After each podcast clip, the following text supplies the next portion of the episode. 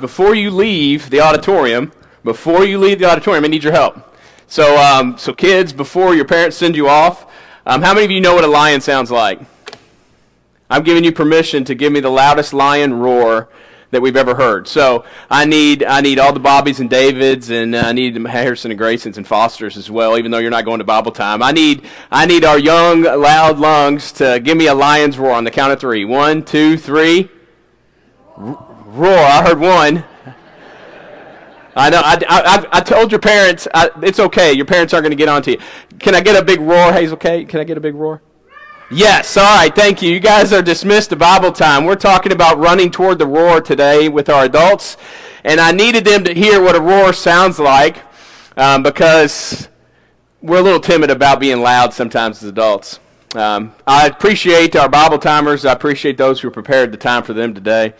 Um, parents will get your kids back as soon as possible, and all that roaring energy, we'll get it out of there um, while they're upstairs. So then um, you have a peaceful lunch, let's say.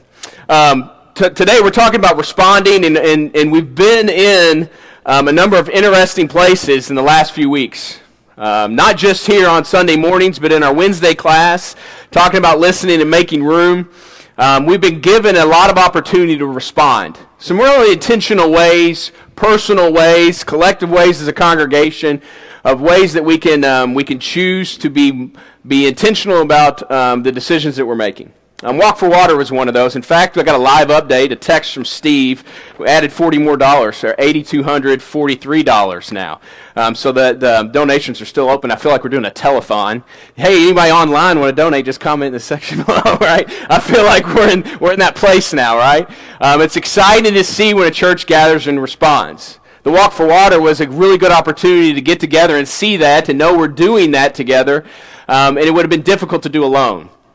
Um, the, the Haiti earthquake was a great um, source of conversation amongst um, Sean and, and Widlord and some of us over the weekend because we have that common way in which we've seen responding done. Um, we're intentionally thinking about responding as a church because it is part of our spiritual duty. It's part of the, the, the job that we have to call ourselves Christians because Jesus responded for us. Um, if you have a chance this evening, we have a small group meeting at 5 o'clock. Um, there are small group guides in the back some really good um, questions there that can kind of continue to lead that discussion with you and your families or in the small group setting. Um, those will continue this summer with the sermon series that we continue to do, and the uh, the listen and make or the take back your life sermon series is ends in May. So um, it was sort of this idea or this effort post COVID to um, take back our identity as the church because we felt like, or we maybe individually or collectively, we were feeling like some of, um, some of our normal lives have been taken away from us. Uh, maybe by the rules and regulations, or just by the disease itself of COVID 19, or just of the number of things that we've sort of had to deal with during this time. And we're getting close. We're getting close to a lot of the, our normal life coming back together again. But in this process this year, we've learned maybe we, going back to normal doesn't make sense.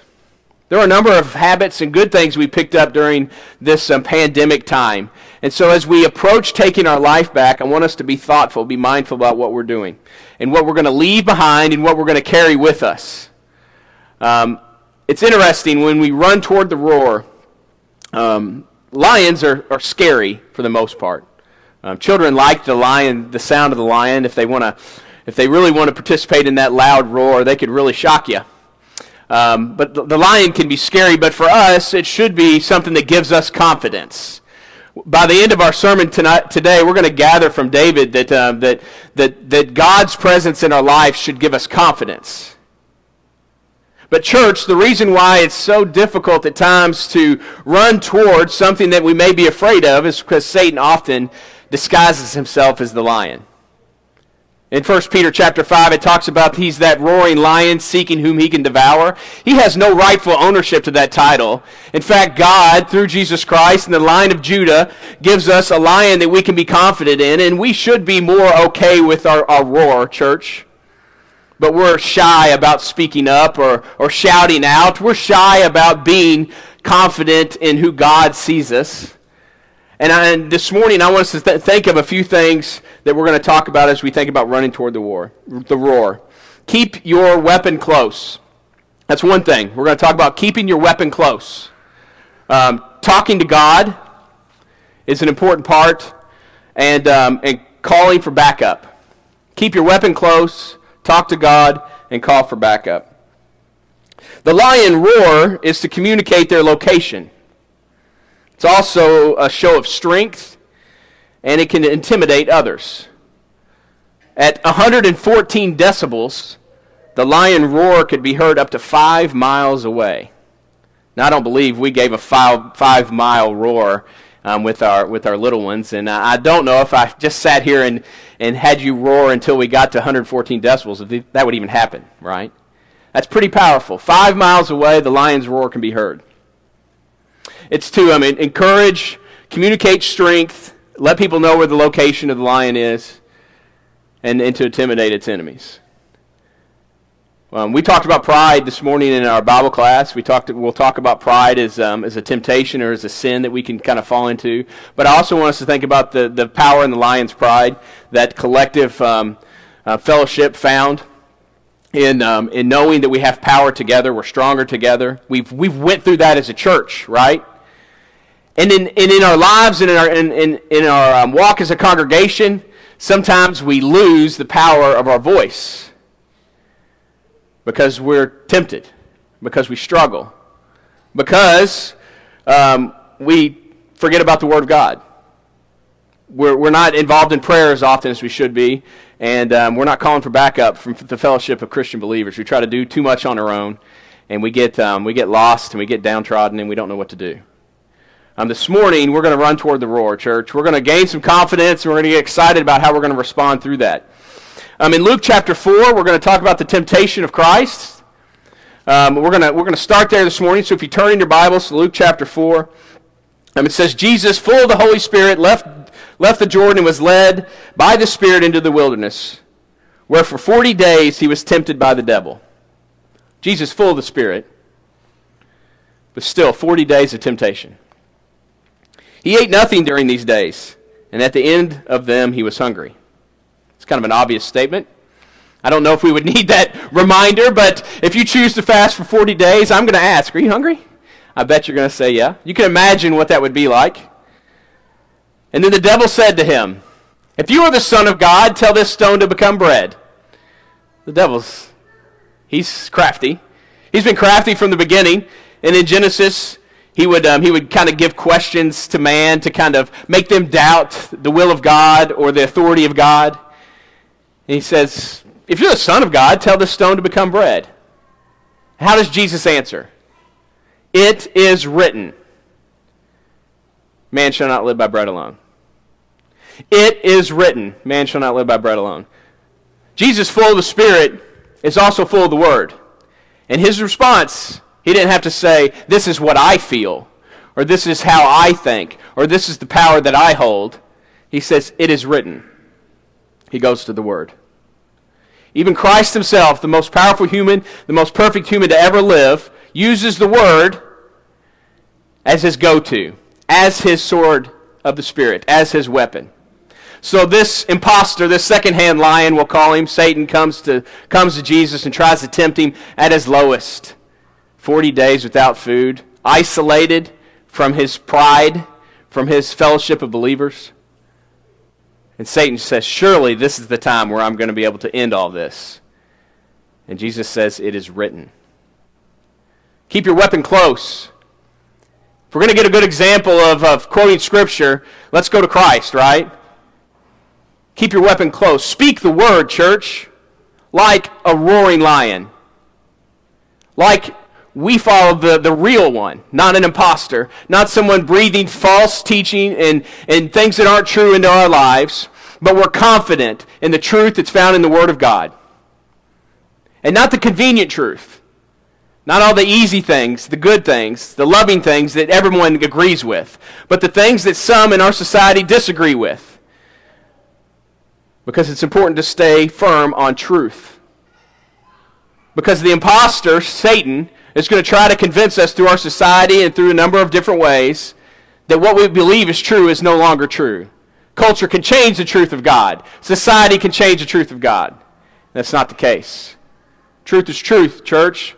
The author is the author, and our power is found in the Word of God. Keep your weapon close. The devil led him up on a high place and showed him in an instant all the kingdoms of the world. He said, I will give you all their authority and splendor.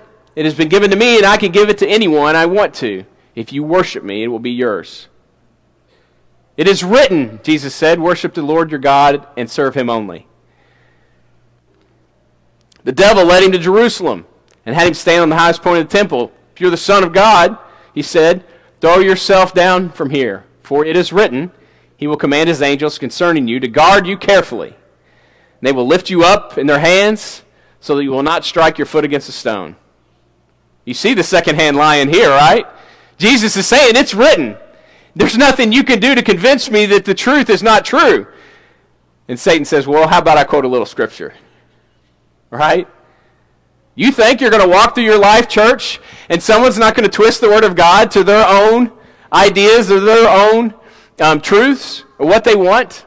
You think our culture itself, one that's one nation under God, isn't going to kind of twist the truth? To, to, to, to promote an agenda of things that, um, that are financially more beneficial, that are more beneficial for power, maybe more ben- beneficial physically for your stomach. See, we see Satan tempting physically through food. We see um, Satan here tempting um, psychologically through pride, um, with, with social influence of power. We see Satan using all the things that we are tempted with daily. You're tempted with those things. And we haven't been fasting for 40 days. And we're hungry right now. It's 11:17 and some of you are like, "I'm ready for lunch." Where when when is Puerto Vallarta going to get my chips on the table? Right? Be careful, church. The second-hand lion is going to try to convince you that Scripture is not what God wants it to be. Jesus answered, It is said, Do not put the Lord your God to the test. I like this adjustment here. It's a little more forceful. It's not, it is written and you can go find it for yourself, or it is written and you should already know this. It has been said by the real lion. The voice, the roar has been, has been put out. And, and within five miles, everyone knows the location of the truth. At 114 decibels, or whatever your imagery you want it to be, it has been said by the one in charge where truth is. Do not put the Lord your God to test. And when the devil had finished all this tempting, he left him until an opportune time. The devil realized in the voice of God that the power of God was found. In the Word of God, that the power of God is found. At this time, not through Jesus Christ. Jesus Christ is a man, God living as a man, but still waiting to be tempted, waiting to be tested, waiting for his ministry to begin so he can then die on a cross and rise again. Jesus still has work to do. God did all the work before Jesus came. Jesus has to fulfill that work, but God's power is still a part of that process. It has been said, and Satan leaves. If you choose to run from things that scare you, you may be moving closer toward danger. Remember, the lion can intimidate you. And the prowling lion in 1 Peter, his job is to devour you. So not only will the lion make a noise so the other lions know where, where he is and where they can be safe and where they can find fellowship and security and power and all those things, but the lion in the opportune time can make a noise so loud that it paralyzes you. And then in your response, the way that you run, the lion will take advantage of you if you run from the pack. The lion doesn't have to eat all the animals. The lion only has to get the weakest, the one that, that strays from the pack. Church, church fellowship is important. And when Satan comes and tempts you, and he roars at you, and, he, and it paralyzes you, you got to respond. You either respond in the Word, you respond with God's people, or you're left on your own. And you are powerless against Satan without the power of God. As strong as you think you are, as long as you've been to church, you may be moving toward danger if you're not intentional about what your decision making process is.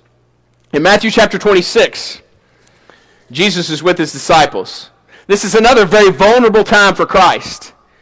He's in Gethsemane, he's facing his imminent death. And he knows. He's been trying to, to give these followers of him an idea of what's really going to happen, right? And Jesus went with his disciples to a place called Gethsemane, and he said, said to them, Sit here while I go there and pray. He has his, his guys with him. He said, Sit here while I go and pray. Sit here while I tell God about how I feel. Sit here while I gain strength from my Father. What do you think Jesus was doing in the wilderness during those 40 days? Sitting in silence? No, he was praying to God. He was in communication and relationship with God. That's why when Satan came, Jesus was still powerful enough, even though physically he was empty. His tank was empty. Socially, he was isolated. He still had the power of God. So Jesus, before his death, he tells God about it. Then he took Peter and the sons of Zebedee along with him, and they began to be sorrowful and troubled. And he said to them, My soul is overwhelmed with sorrow to the point of death. This isn't I'm physically hungry that I feel like I'm going to die. I am emotionally sorrowful. I, my, my spirit, my soul is overwhelmed to the point of death. Stay here and keep watch with me. Jesus is called for backup. He doesn't need these, these uh, followers of his to really do anything but give him emotional support. He doesn't need their strength. He doesn't need their sword to combat the, the guards when they come to get him. In fact, even, even, even in, even in, um, even in their rebellion and saying, no, you're not taking Jesus, he fixes that, right? Here he's calling for backup, and this backup is emotional support. He wants people who are going to be there with him to know what he's going through and be there alongside him. Going a little far, further, he fell on his face again on the ground and he prayed, My Father, if it is possible, may this cup be taken from me. Yet as not I will, but as you will. Troubling times for Christ. Then he returned to his disciples. He returns for backup, for emotional support. And what does he find? Couldn't you men keep watch with me for one hour? He asked Peter. Watch and pray so you will not fall into temptation. The spirit is willing, but the flesh is weak. They were sleeping. They were asleep. Oh, come on. It's late. They're probably emotionally drained. They're confused. What's really going on here? Give them a break, Jesus.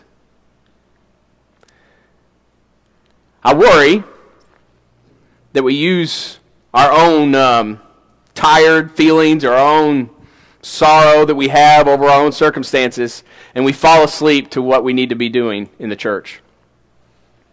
And sometimes we even fall asleep to just doing what we normally do, and we're missing Christ's presence, the support that we can give as Christians. And we say, you know, I need a nap. I've worked hard. Maybe you don't understand, but I have two or three jobs. I've got kids at the house there are things in my, in my family outside of the home that, man, make, make life a little complicated. If you knew what I was dealing with, well, Jesus knows. God should already know because we should already be in communication with Him through prayer. Right? The Word should already give you some strategies on how to manage those things collectively with your backup, the fellowship of the church. So we really have no excuse to say, Woe is me, because the most sorrowful situation Jesus has ever been in, He's still doing, modeling the behavior that we should be doing. So he went away a second time and prayed, My Father, if it is possible for this cup to be taken from me, unless I drink it, may your will be done. Then he came back, and he found him sleeping again. Now, I don't want to continue to belabor a point here. It's obvious that the apostles are weak. They're struggling with focus. They're dealing with being tired. And Jesus is in a vulnerable place. And, church, it's important for us to see ourselves in this role. I don't want to be tough on you. I don't think that's, that, that's uh, necessarily good every Sunday. But I do want us to be mindful of when we fall asleep, spiritually. And who is there to wake you up? Because at a certain point, we talked about this um, in, in our Wednesday class. We talked about the role of the apostles carrying out the work of God. Last week, we talked about the miraculous abilities that He had given them. And you had one man whose faith, um, uh, Jesus um, heals someone through his faith. And And then the other man goes to the apostles and asks them for, for assistance, and they don't know what to do, and Jesus rebukes them. At what point are you going to get it? And he's still dealing with that with them. Church, we're dealing with the same stuff. Jesus expects certain things from us. We have a certain upbringing and a certain power through the voice of God, through the Word of God, through the relationship we have with God. But we fall asleep to it. We have to be careful and to know we have a job to do. We have a role that we should be participating in. So he returned to his disciples, and he said to them, Are you still sleeping and resting? Look, the hour has come. The Son of Man is delivered into the hands of sinners. And does he leave them there and said, Because you've fallen asleep, I don't need you anymore. I'm going to go find somebody else? He shows them mercy here. Rise and let's go. Here comes my betrayer. I still need you. I'm not done with you. And even though you don't get it yet, you're still my backup. You're still my family. You're still my support system. Come along. We're going to figure this out. You know, uh, uh, uh, you know, maybe in our world, someone would say a wiser person would have just left those that were asleep behind and, and went and found someone who's a little more prepared or awake. This isn't the case. He does not give up. He does not give up on them. Following God's voice doesn't mean life is going to be easy, church. Following God's voice doesn't mean life is going to be easy. If you look through that scripture in our small group guide, there's a reference to Moses. And um, in Exodus chapter 17, Moses, Aaron, and Hur had a responsibility to keep uh, Moses' arms risen. Because in, in, in, in the battle, if, if Moses' arms fell, what happens? The Amalekites were going to win. And so as long as Moses' arms were in the air, God's power was going to make it, make it so. But can one man keep their arms up for an entire day? I don't care how strong you are. I don't care how many laps with walk for water and a bucket on your back you think you can make, you're going to get tired. And you're going to need backup. And so we see in that instance that, that Moses needed Aaron and Hur to help him. Paul, when he was Saul, and he's in this life changing experience of, of becoming who God wants him to be, in chapter 9 of Acts, his life is protected by the church because the Jews want to kill him. And then he, he Paul decides to, to start his journey of proclaiming the good news of the gospel. Is it that easy for who, who Saul was to become who Paul needs to be? He needs some backup. So Barnabas, enter Barnabas in the equation. Barnabas convinces the other apostles, this guy, it's okay. You can trust him. You can trust Barnabas, you can trust Paul. It takes it takes the trust of others. And someone like Barnabas, who's an encourager, to, to teach Paul how to take that next step. How to be an encourager to the people he meets. If you read Paul's writings, He's an encourager in those writings. He's also truthful in those writings. And he sort of, I call the sandwich approach. He, he gives you something you're doing right, lets you know what you need to work on, and gives you some hope and encouragement in the end. That may not have been something naturally he was good at. In fact, he was real good at knowing truth, and it was so misguided that he was killing Christians. And through, through the help of Barnabas, people were able to trust him. And also through the help of Barnabas and the others, Paul was able to get his voice, the voice of the lion. Following God's voice doesn't mean life is going to be easy. Following God's voice sometimes means that the, the world's voice is going to be something you're going to have to reject. The voice of your friends, the voice of your family, the voice of people who say they loved you. The cost of being a disciple means that you may have to leave your father and mother. You may have to leave people that you care about. You may have to give up your own identity to sound and look more like Christ. Following God's voice doesn't mean life is going to be easy. And then David, in, in Psalm 27, says, The Lord is my light and my salvation. Whom shall I fear? The Lord is my stronghold of my life. Whom shall I become afraid? When the wicked advance against me to devour me, it is my enemies and my foes who will stumble and fall. Though an army besiege me, my heart will, will not fear. Though war break out against me, even then I will be confident. Thank you, Jason, for the scripture reading this morning. We think about the confidence that we gain through the voice of the lion. Responding in times of fear requires trust in God's voice. Responding in times of fear requires trust in God's voice. So, church, this morning, how do you know that the voice of God is the truth that you're seeking? You stay in the Word. You, you continue in relationship and communication with God through prayer, and you invest in church fellowship. Now, we've been talking about sacrificial living. In Romans chapter 12 today in our Wednesday class, listen and make room. We've been talking about sacrificial living and giving up of ourselves so our community can benefit. We've been looking into the example of Jesus Christ dying on the cross and us being cross bearers and, and being a living sacrifice poured out like a drink offering we talked about on Wednesday.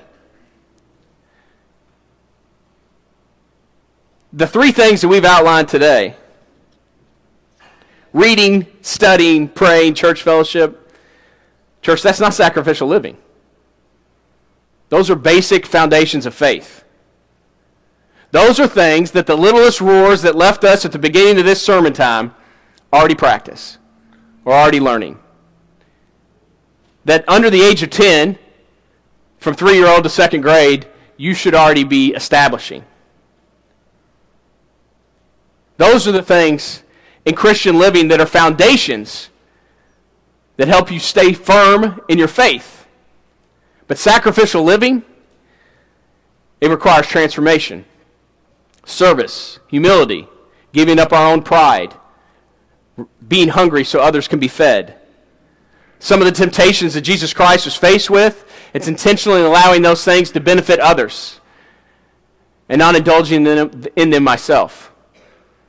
It's being in church fellowship and disagreeing and bearing with one another, as Scripture says and choosing to show unity through love instead of proving our point that we're right on, a, on any given topic. Responding in times of fear requ- requires trust in God's voice. We have exciting things waiting for us. As we approach the invitation, we think about why choose to become a Christian. I can read the Bible myself. I can pray to God myself. Why is church fellowship so important? You know, oftentimes when I look around at churches, I see people who don't live what they say. We heard that before. Church is full of hypocrites. Yeah, you're right. It's full of hypocrites and sinners and broken people who need other broken people to walk through life together. Jesus needed a few men in the garden with him because he was weak and they weren't perfect but he needed their backup.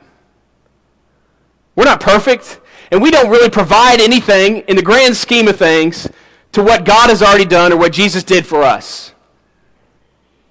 Unless we choose to live more like the lion.